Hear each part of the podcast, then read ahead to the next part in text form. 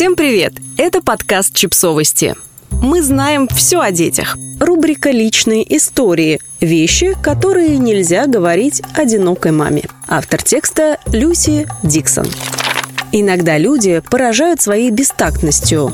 Почему кто-то считает, что можно комментировать вещи, которые его вовсе не касаются? Будто для кого-то, кроме вас лично, имеет значение, сколько килограммов вы сбросили или набрали, или какую одежду предпочитаете носить.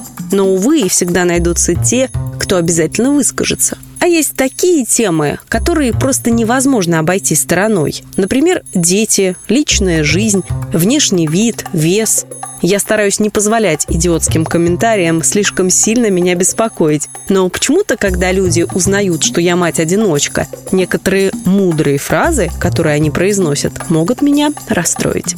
А меня, поверьте, не так уж и легко вывести из себя. Поверьте, различные бестактные высказывания порой допускают не только случайные знакомые. Иногда это себе позволяют и близкие люди. Так что если в ближайшее время вам случится общаться с одиноким родителем, пожалуйста, не говорите им то, что услышите дальше. Предупреждаю заранее, дальнейший текст подкаста содержит сарказм.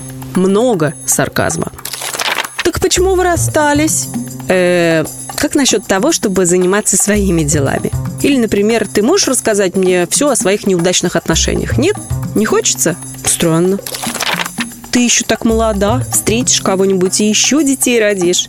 Чего? Когда я говорила, что хочу еще одного ребенка. Люди считают, что дочери мне как-то мало, если я уж разошлась с ее отцом. Зато, наверное, у тебя куча льгот, выплат и тому подобного. Да, мне действительно такое говорили при этом весело похлопывая по плечу, радуясь своей удачной шутке. Ну, конечно, шикарно же, куча преимуществ. На это можно ответить примерно так. Да, я гребу лопатой деньги, алиментные, конечно, и просто уже не знаю, на что их еще потратить. Никогда бы не подумал, что ты мать-одиночка. А это вот еще почему? Что обычно носит значок? Или просто сложно поверить, что такая классная и одинока? Ну, видимо, так классно тебе, ведь можешь делать все, что тебе вздумается, пока ребенок поедет к папе на выходные и в отпуск. Да, каждый раз, когда дочь уезжает к отцу, я сразу бегу сначала в ближайший бар, а потом на дискотеку. Классно ведь иметь возможность повеселиться раз в месяц или год, а не растить ребенка в полной любящей семье. Мой муж постоянно на работе, так что я тоже как мать-одиночка. Нет, это не так. Ты просто одинока немного больше, чем другие. Есть большая разница между работающими партнерами и не живущими вместе. Я тебе не завидую, я бы так не смогла.